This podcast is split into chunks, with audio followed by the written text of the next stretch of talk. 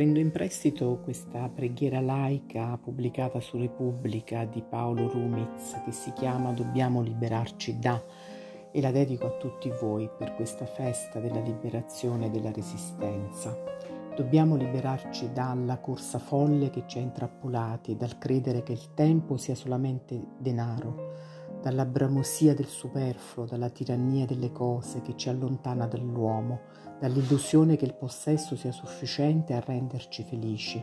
dall'indifferenza verso l'albero, il fiore e la lucertola, dall'idea che la terra madre sia una vacca da mungere fino allo sfinimento, dalla manipolazione della natura e dall'illusione che il genio, una volta disturbato, possa restare nella lampada dall'inflazione indecente dell'io, dal dimenticare che esiste anche il noi e che senza comunità non c'è società né nazione, dalla tentazione di svendere la nostra libertà pur, pur di avere un'illusione di sicurezza, dall'istinto bestiale di fare giustizia da sé,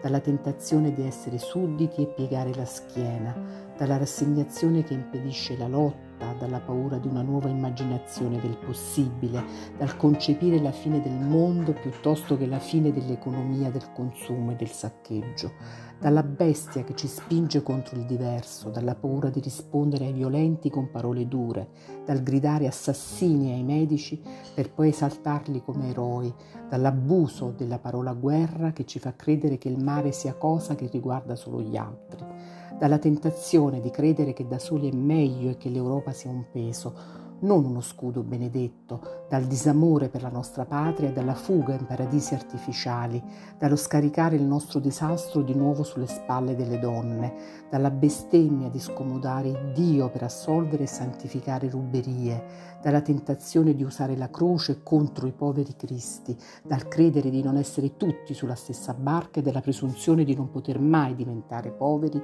e migranti, dal tacere la morte vissuta come indecenza, dallo spregio per le mani ruvide e il sudore della fronte, dallo snobbare chi in silenzio garantisce il nostro nutrimento, dalla mancanza di rispetto verso il pubblico ufficiale, dal maestro allo spazzino dalla sottomissione al virtuale che occulta la vita e ruba la gioia, dal ritrovarsi, dall'impazienza nemica dell'ascolto e della tolleranza, dal frastuono che stordisce gli uomini e uccide il silenzio, che è il padre dell'armonia e della creazione, dalla rinuncia a dedicare tempo ai nostri figli e a crescerli con l'esempio, le regole di vita e la buona narrazione, dall'emarginazione dei vecchi portatori di memoria, dallo scandaloso sfruttamento dei giovani e dal disprezzo per chi li educa educa, dal rifiuto